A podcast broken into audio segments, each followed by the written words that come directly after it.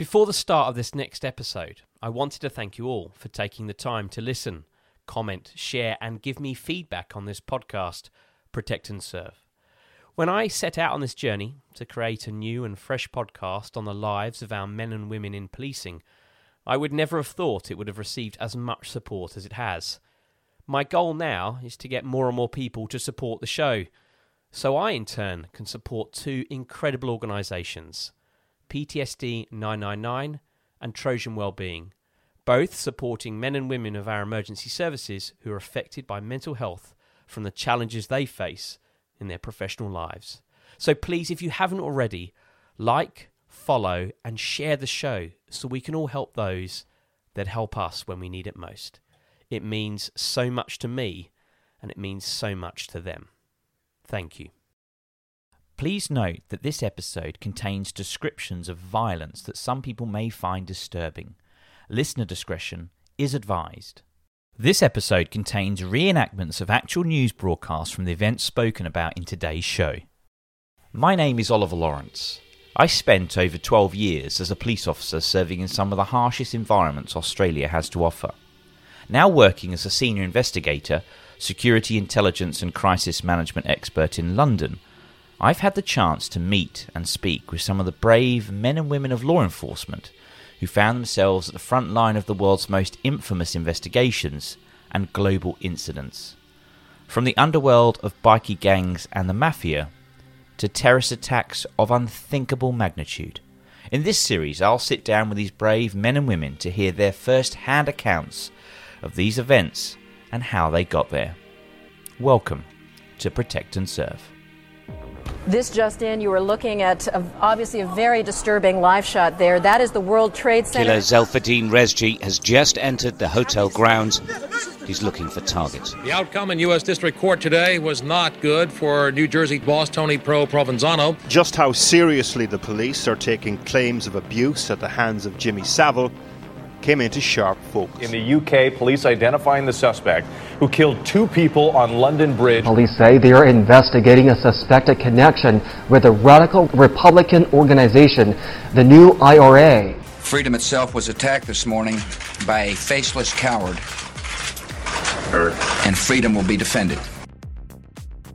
Today's guest on Protect and Serve is a gentleman who not only joined a police force whereby he would find himself dealing with the everyday duties of your average police officer, but also would face the constant threat of terrorist attacks directed at himself and his colleagues from the Irish Republican Army, or the IRA. Roy McComb was a member of the Royal Ulster Constabulary, the brave men and women charged with the task of policing the streets of Northern Ireland. Roy joined the RUC in the 80s during a time described as the Troubles, a volatile environment where bombs, murders, and kidnappings were almost a daily occurrence. Roy's story can only be described as incredible, and it's our pleasure to welcome him to Protect and Serve. So, joining me uh, this morning on Protect and Serve is a gentleman that spent over 35 years uh, in law enforcement in both Northern Ireland and across the UK in the National Crime Agency, and has also sat on some incredible inquiries uh, in uh, which we'll go over during the show. So, it's my absolute pleasure to welcome to the podcast Protect and Serve Roy McComb. Roy, good morning. Welcome. Ollie, good morning to you. Pleasure to be with you, sir. Listen, Roy, I was looking into your bio and it's absolutely fascinating. And uh, like every good detective and investigator, you want to start at the beginning. And I wanted to talk about your experiences when you first joined the police in 1984, your training and then your graduation and what that was like for you. Well, I joined, as you said, in 1984 at the Royal Ulster Constabulary in Northern Ireland.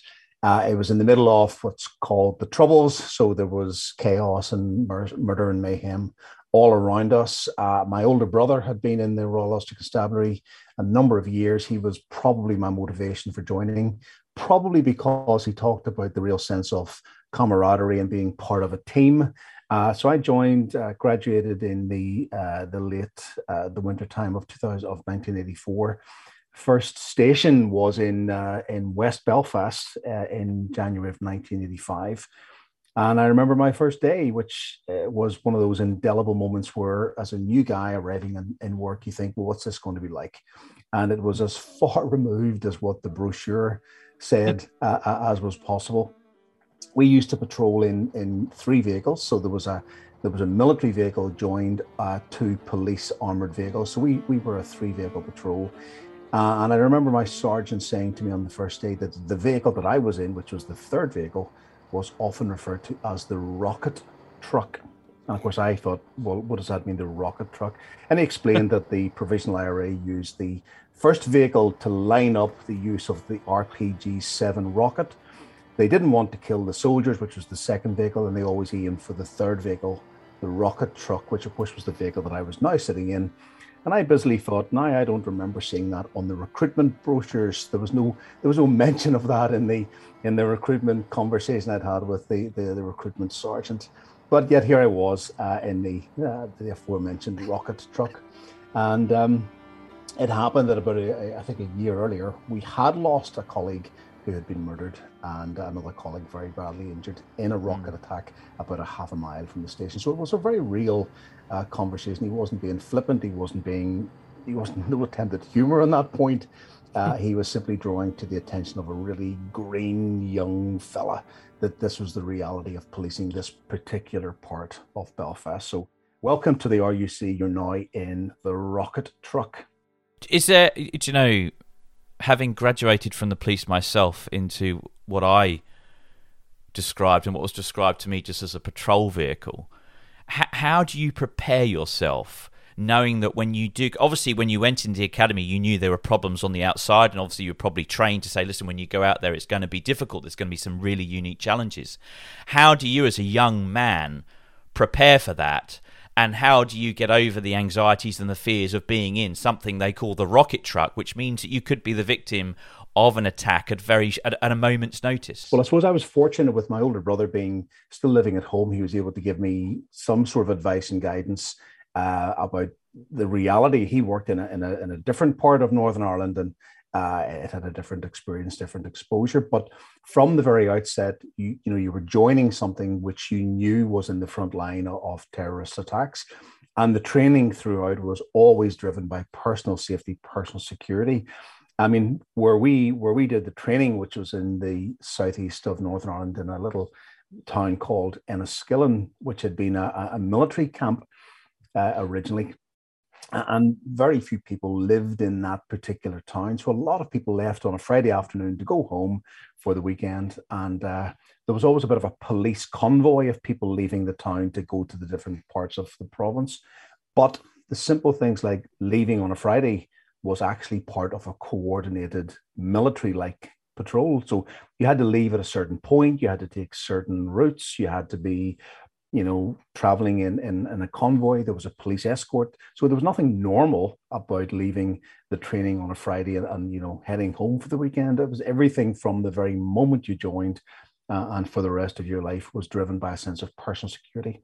Uh, I mean, I remember when I went to my first station, there was a little bit of, of, of psychology around making sure people understood their their personal and their personal security issues. So in the the briefing room that we had, there was all the the montages of terrorist suspects. There was briefings about crime trends. There was all the stuff you would expect in, in a in a busy police station with the mm. added issues around what the police in Northern Ireland dealt with. But I remember seeing um, on the middle of this big briefing table a book, and it was like a, a sort of an encyclopedia, and the front cover simply said all you ever wanted to know about sex, but were too afraid to ask. When I was 19, so, you know, what did I know about those things? Of course, you know, everybody raced to see what was inside it. And what was inside it was a briefing about how to keep yourself safe from terrorist attack. It had absolutely nothing to do with sex. It was all images of undercover booby traps, about sniper rifles, about personal security.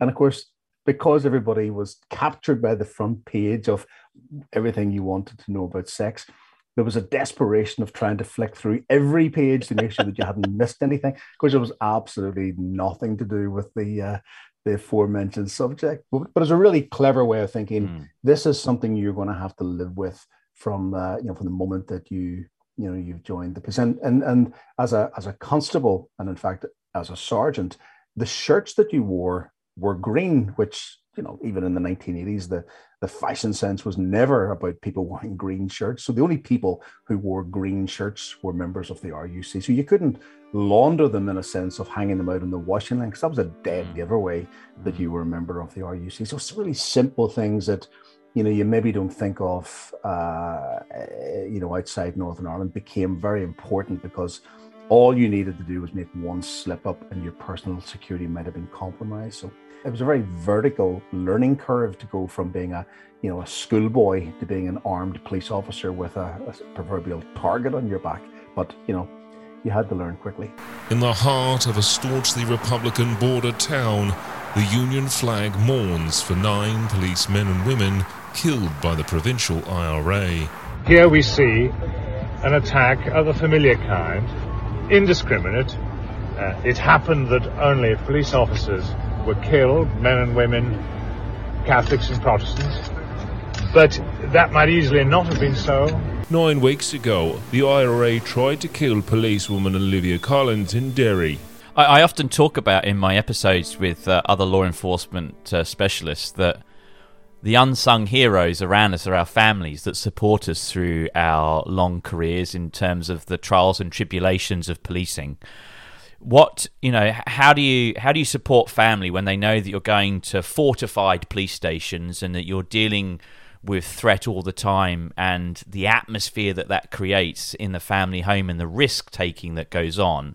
How do you support family members through those risks? Do they just trust that your judgment is sound? Yeah, I mean, it's a really good question. I think um, once again, because my older brother had joined the police, mm. my my parents and my younger brother were were somewhat alive to the issues whenever I joined. But then when you you know when I when I got married, my my wife would would always say, "Look, I didn't." You know, I married you, and I had to accept the fact that that part of your entire life was around policing. So I had to accept the, the responsibilities of of living with someone who who lived under that sort of that that cloud. But you know, small things like you know when and how you opened the door, how you answered the telephone, who drove which vehicles, how did you check your vehicles, how did you describe the employment of your brother or or son in this case.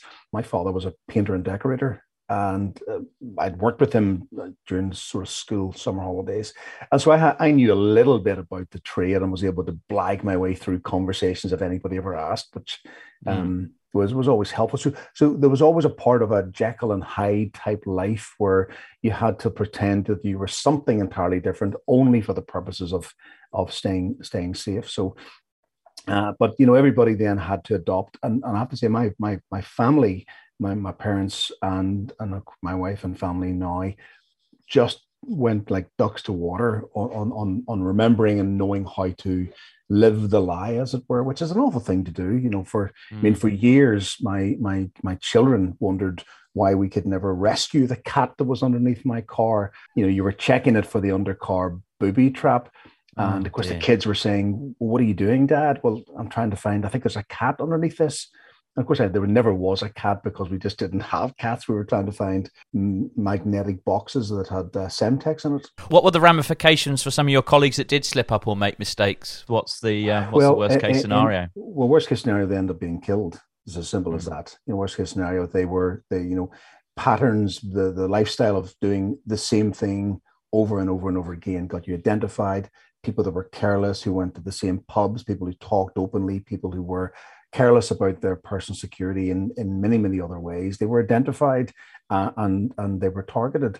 Worst case scenario, they were murdered. Best case scenario, if you can call it, is they were given a warning because intelligence had been picked up and routinely people were being moved out of their homes in the dead of night and told that if they don't move house now that they would be the target of a terrorist attack in the coming days so overnight the delivery vehicle would arrive take everything they, they owned or they could carry move out of the house and they were shipped off to some other part of, of Northern Ireland. I remember driving into Belfast one day off duty and I parked my vehicle in a place that I'd never parked previously. And just as I got out of my vehicle, this guy shouted over to me, Hello, Constable McComb. And I looked around and it was a guy that I had arrested six, eight months earlier for something, you know, quite, you know, drink driving or whatever. But he was shouting in the middle of Belfast you know, name, rank, and I'm standing beside my private vehicle with my personalized, Oh, obviously my number plate, and that's a compromise. So you Mm. immediately have to step into alerting someone, telling someone what has happened. So you get issued with false number plates. So I'm driving around the next day with the same car, but with, with bogus number plates on, because you know because some fool decided to simply shout my name, rank, and number. You had to do simple things like you apply for your car insurance, and they ask you your employment. So what do you Mm. put down? And because my father's background allowed me to put down painting contractor, I built up that sort of legend for being for being a painting contractor. But there were some people who simply put down police officer, and that became really foolish. I mean, I know we had a we had a private health scheme in the police through Bupa. Bupa provided a sort of discounted health scheme for people in the in the police.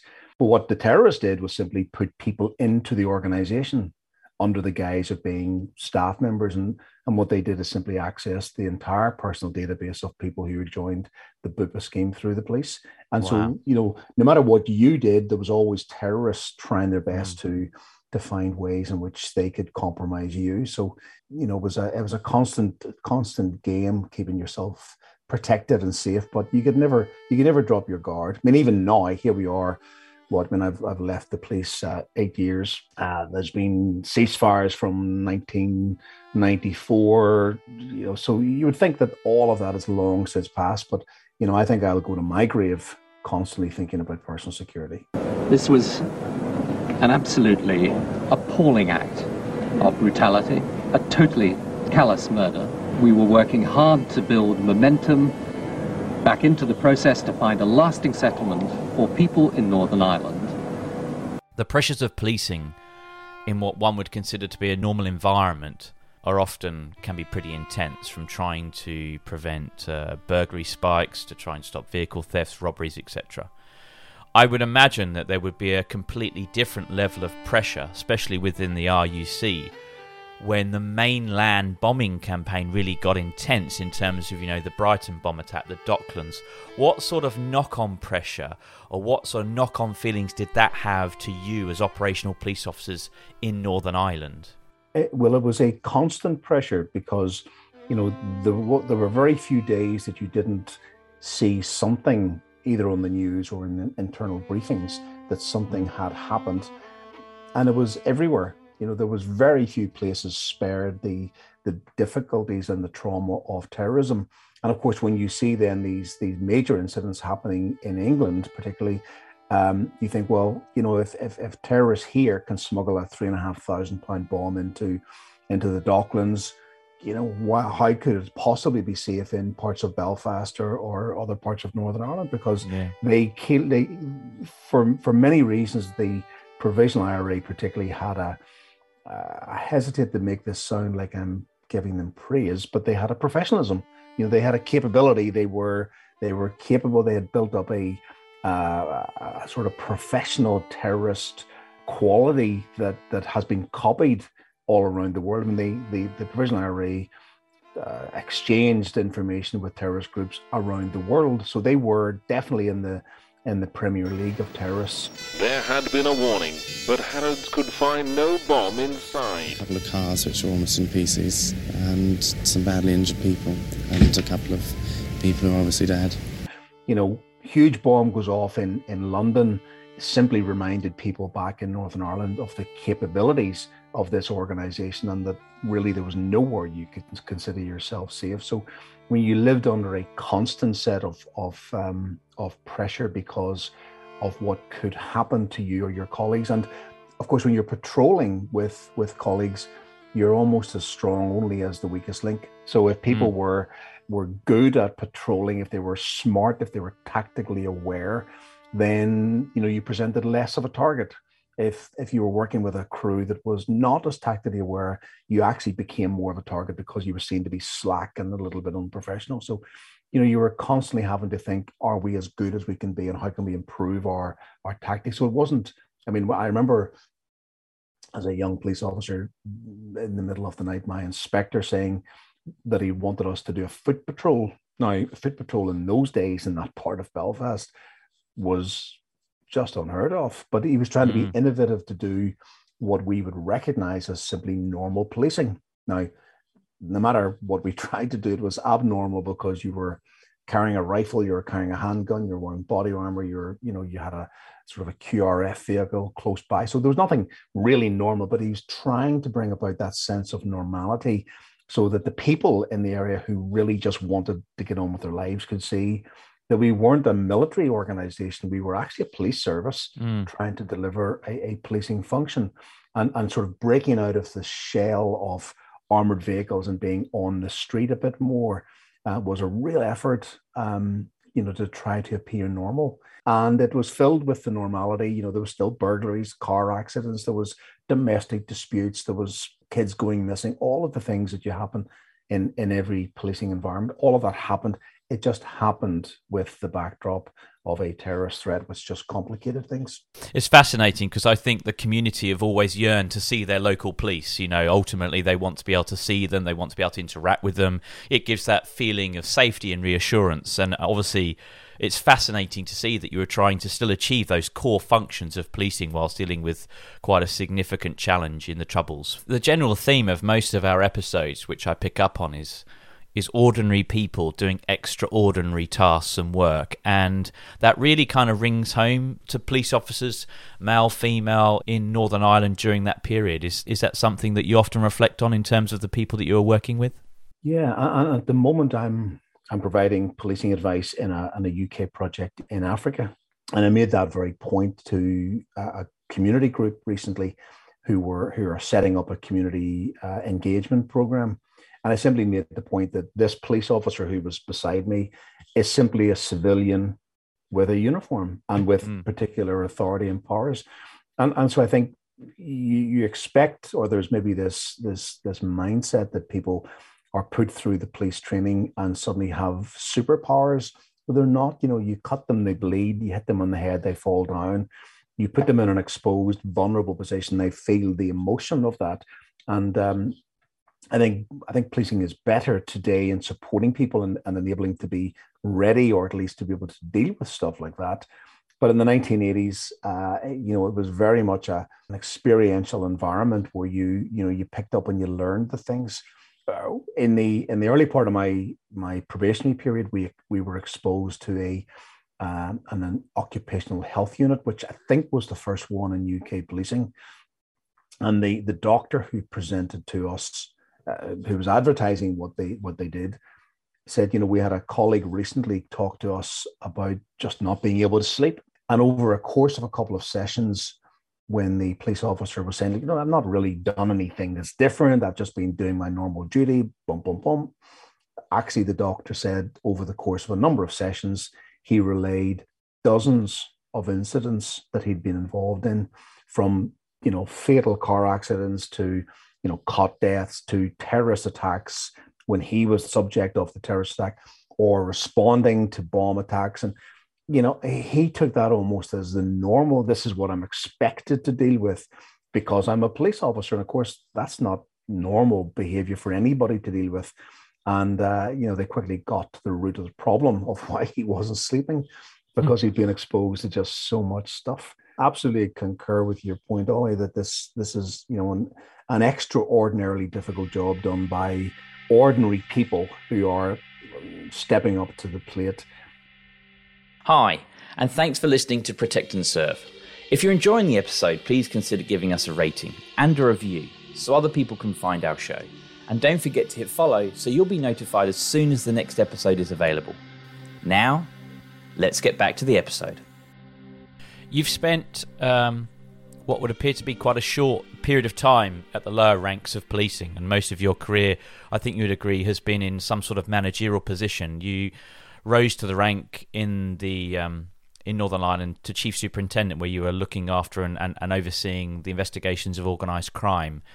What changes for you in terms of dynamic from being led to leading? What are the significant changes for a difficult period in history? I'm a fan of the idea that you grow into a rank, that you don't appear on day one and say, you know, here I am. I'm, you know, I passed a qualifying exam or interview that I'm suddenly special. That that that that you've become, you know, omnipotent in some way. I think you grow into it, Mm. Uh, I remember being promoted to sergeant, and of course, that was a tremendous sense of uh, personal achievement. But you know, the uh, the first day that I was a sergeant, my my constable said to me, "You know, here you go, make your first decision as a sergeant." Uh, and what they did is they handed me their overtime form. And, and so you were you were humbled immediately from the sense of what well, you're here I am I'm a supervisor I'm a leader I'm a manager nah you're not yeah, you know just approve my overtime fella and uh, you know be on your way and, and and that was a humbling moment of of you know really if you think you're special well you're not so I think I look back on on each of my my fortunate promotions and think you know could I have done things differently absolutely the first fortnight after I was promoted I went to the promotion course that, that the police put on at that point. It finished on a Friday, and on the Sunday, the the Provisional IRA bombed the uh, the Remembrance Sunday parade in Enniskillen, where I was working at the time, and you know, wow. Uh, you know, almost a dozen people were murdered. Yesterday on Remembrance Sunday caused horror, shock, and revulsion. The police were never in any doubt that this was an IRA bombing. It's taken more than 24 hours for the IRA to concoct their statement. Had I not been on my training program, I would have been at that. And I've often reflected what would I have actually done had I been there that day and, you know, taken, you're wearing the, the badges of a, of a supervisor. You know, would I have been, would I have made the difference? Could I have stepped up? Could I have been? So all of that has reflected, uh, I have reflected on many times that, you know, you, you, you're expected to do certain things. I think as I went through different ranks, I became more comfortable with the idea of leadership. I became more comfortable with the idea that you were expected to take certain positions. What really stayed with me throughout was the idea of being um, a standard bearer, of setting the standards and the behavior of how people should uh, and were expected to behave. Um, and so I held myself to quite a high standard of, of, of personal behavior in order to set I hope, an example to colleagues that this is what, you know, if it was good enough for me, then it really should be good enough for you. Uh, simple things like, you know, the actual physical, personal appearance of did you look like a smartly dressed police officer? Did you behave properly? Did you speak to people with respect? Did you know, did you always respect their their rights? All of those things were things that I tried to do to set that example.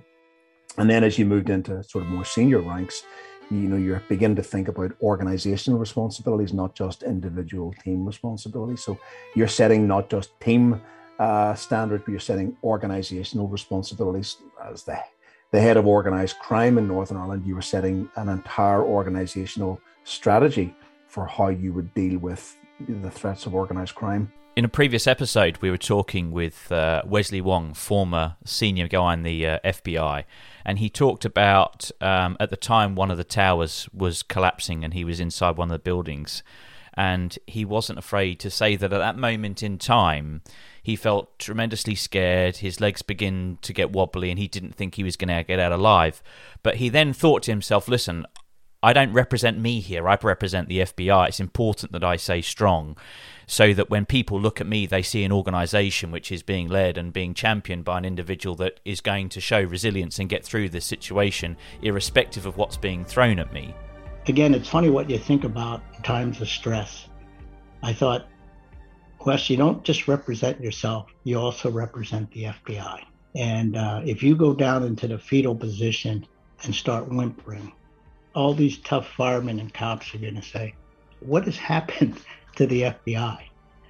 And I remember thinking that. And I remember saying to myself, You can be scared to death, you can be terrified, but you have to stay upright. Was there a time in any of your leadership positions where inside you were struggling with particular issues that you were trying to deal with, but made sure that you showed people on the outside. It's often the comparative of the duck on water paddling like crazy underneath, but calm as anything on the surface. Was there ever a period of time where that where you were challenged in that in that regard? Yeah, I, I, when I when I joined the National Crime Agency uh, in in September of 2014, within I think two days, I was told that I would be leading an investigation into corruption uh, allegations around the murder of Stephen Lawrence.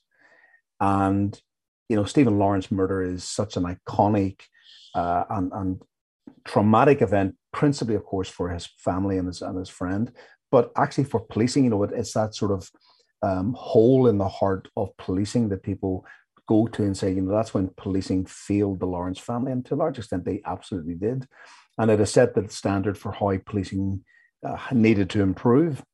And, here I was, you know, very very new into a new organization, being told, you know, you're up, you're going to lead this investigation into corruption. Of course, corruption had been that sort of whispered wind that had gone through the Stephen Lawrence investigation mm. from the outset.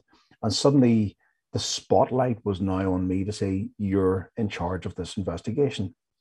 To some extent, uh, the, there wasn't really a handbook as to how you're supposed to deal with that.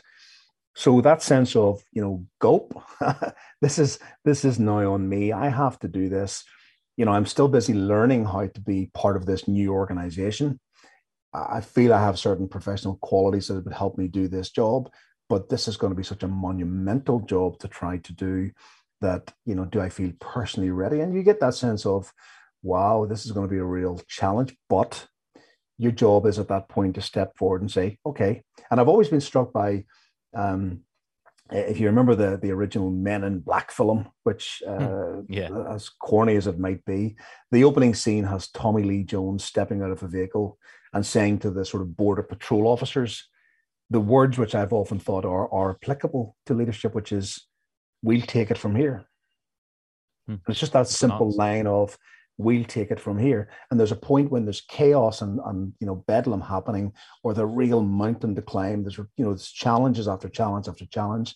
And I often thought that leadership was about that simple statement of stepping forward and said, okay, we've got this. We'll take it from here.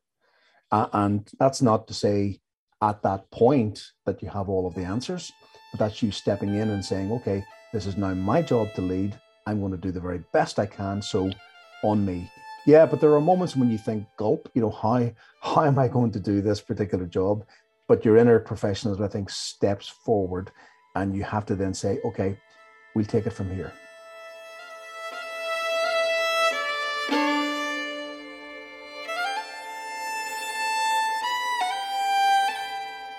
You're listening to part one of my episode with Roy McComb. In part two, we dive into the world of high pressure investigations. How are the forensic examples going to be worked through? How do we find evidence that connects each of these three people to the one vehicle that has the 500 pound bomb? And there was a focus on what are the police going to do? You know, have the are the police going to mess this up?